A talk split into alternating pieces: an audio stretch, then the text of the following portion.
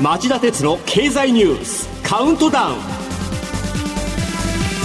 皆さんこんにちは。番組アンカー経済ジャーナリストの町田鉄です。皆さんこんにちは。番組アシスタントの杉浦舞です。火曜日付のアメリカの経済誌が日本の消費税の大失敗と題した社説を掲載し去年10月の消費税率引き上げが1997年と2014年の過去2回の増税時と同様に経済に大きな打撃を与えたとして3度目の正直とはならなかったと酷評しました。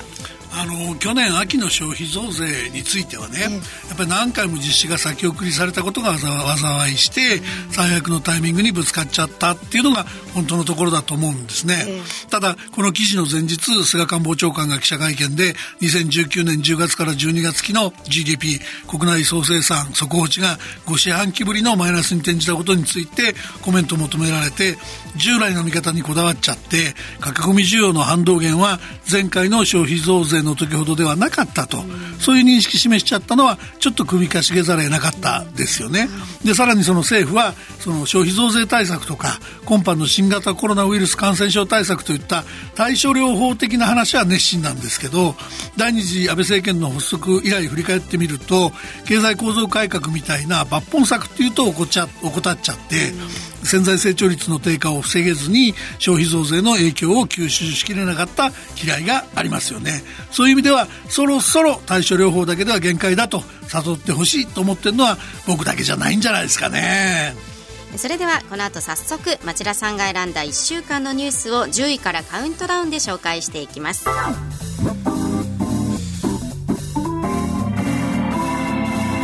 町田鉄の経済ニュースカウントダウンはい、えー、まずは今週10位のニュースです。ファミマの希望退職に募集枠を大きく上回る応募が。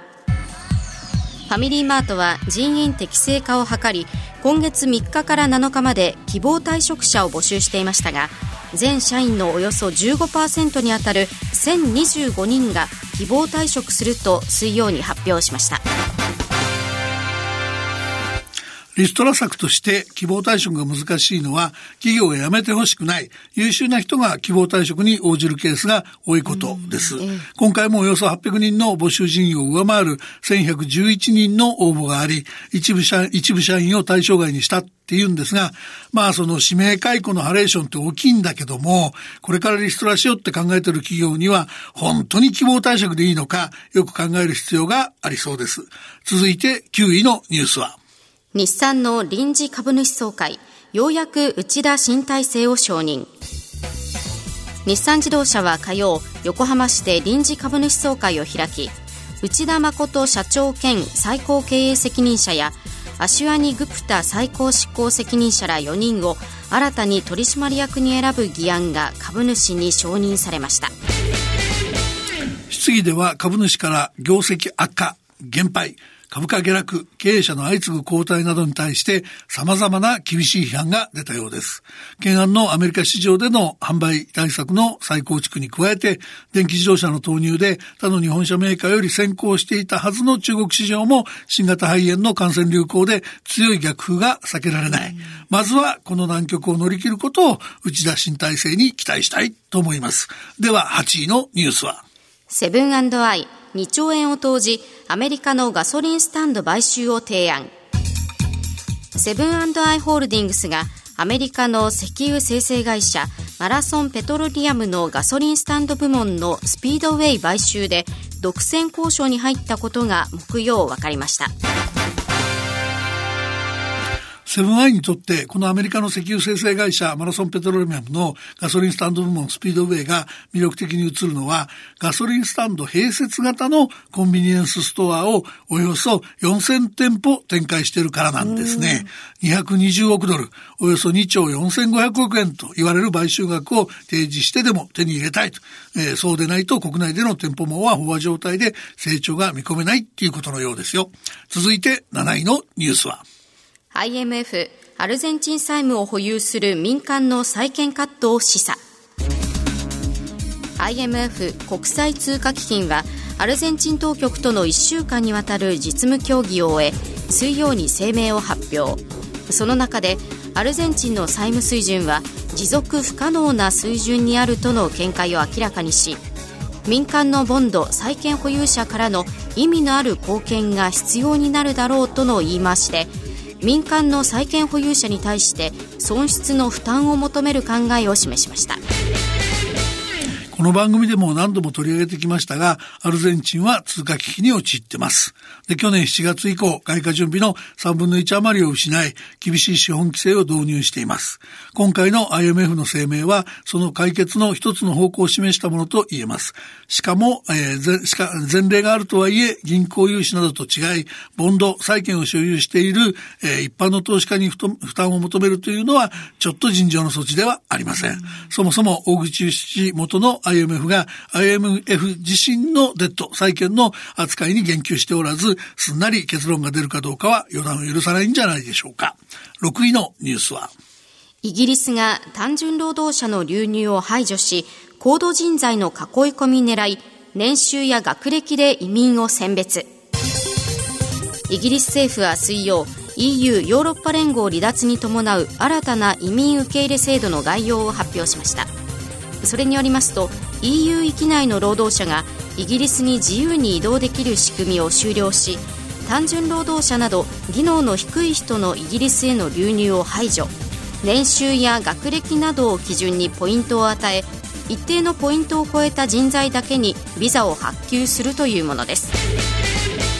こんな強気でいいんですかね？新制度でね、ビザを得るには、一定の英語力、イギリス企業からの正式な求人、職務上必要な技術の3項目に加えて、2万5600ポンド、およそ365万円以上年収がないと、その移民に必要なポイントを取得できないっていうんですね。で、多少の裁量余地あるようですけども、イギリス政府の強気が目論見通り成功するか、ちょっとよく見たい感じでしょ？実際その労働党はイギリスに住んで働いてるる移民へのメッセージとして不適切だと批判してるし、スコットランド民族党も地域経済を破壊すると非難してるというんですね。で、日本の移民、外国人労働者受け入れ策を考える上で、えー、ちょっとよく見ておきたい制度と言えそうです。そうですね。で、一方ですね、はい、えー、EU ですけども、えー、来年から7年間の中期予算について話し合うため、臨時首脳会議を開いてるんですが、これが先月のイギリスの EU 離脱に伴い、1割ほど予算が減るっていうんで、支出削減策をめぐって議論が紛糾しちゃってるそうです。インフラ整備に EU からの支援が不可欠なポルトガルやポーランドが支出削減に強く反対しているほか、フランスやスペインも農業補助金のカットに反対しているとのことです。それでは5位のニュースは。フランスが脱アメリカ頼みの安全保障を EU 諸国に提案。各国の首脳閣僚級が100人以上集まったミュンヘン安全保障会議が日曜閉幕しました。その中でフランスのマクロン大統領はアメリカに頼らない強いヨーロッパの実現へ向け安全保障分野の戦略対話をヨーロッパ各国に提案しました。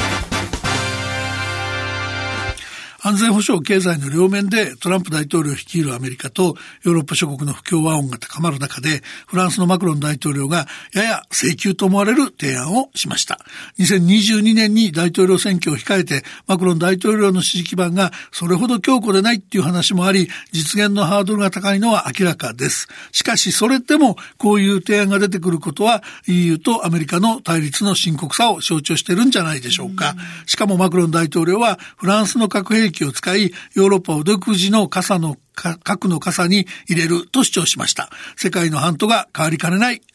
そんな話かもしれませんね。それでは4位のニュースは。ソフトバンクグループへの融資、債務膨張でメガバンクは及び腰。ソフトバンクグループは水曜、保有する国内通信子会社ソフトバンク株の一部を担保に最大5000億円を借り入れると発表しました。今回の調達分はひとまず手元資金の拡充に充てると説明しています。この借り入れは保有するソフトバンク株を担保に行うというものです。国内外の金融機関16社が参加し、25日に調達を実行する。で、えー、新聞報道によると注目すべきは、この最大5000億円の資金調達で、クレディ・スイスと JP モルガン・チェイス、外銀2つが協調融資を仕切ったっていうとこなんですね。これと別に、実は日本国内の銀行を中心とした3000億円規模の融資交渉もあるんですが、こっちは膠着状態に陥っちゃってるっていうんですね。メガバンクなどは、その余震額が内規の上限に達しつつあり、簡単にはソフトバンクへの融資に踏み切れないでいる。つまり、過度な借金依存系にはこれ以上付き合えないっていうことらしいんで、ソフトバンクグループの先行きを慎重に見守る必要がありそうです。まずは10位から4位までのニュースをお送りしました。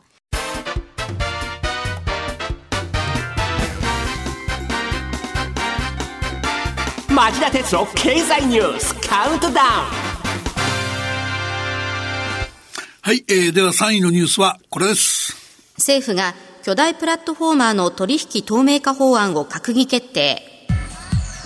政府は火曜の閣議で巨大 IT プラットフォーマーによる市場の独占・寡占の弊害を抑えることを狙いとした新法案を決定しました。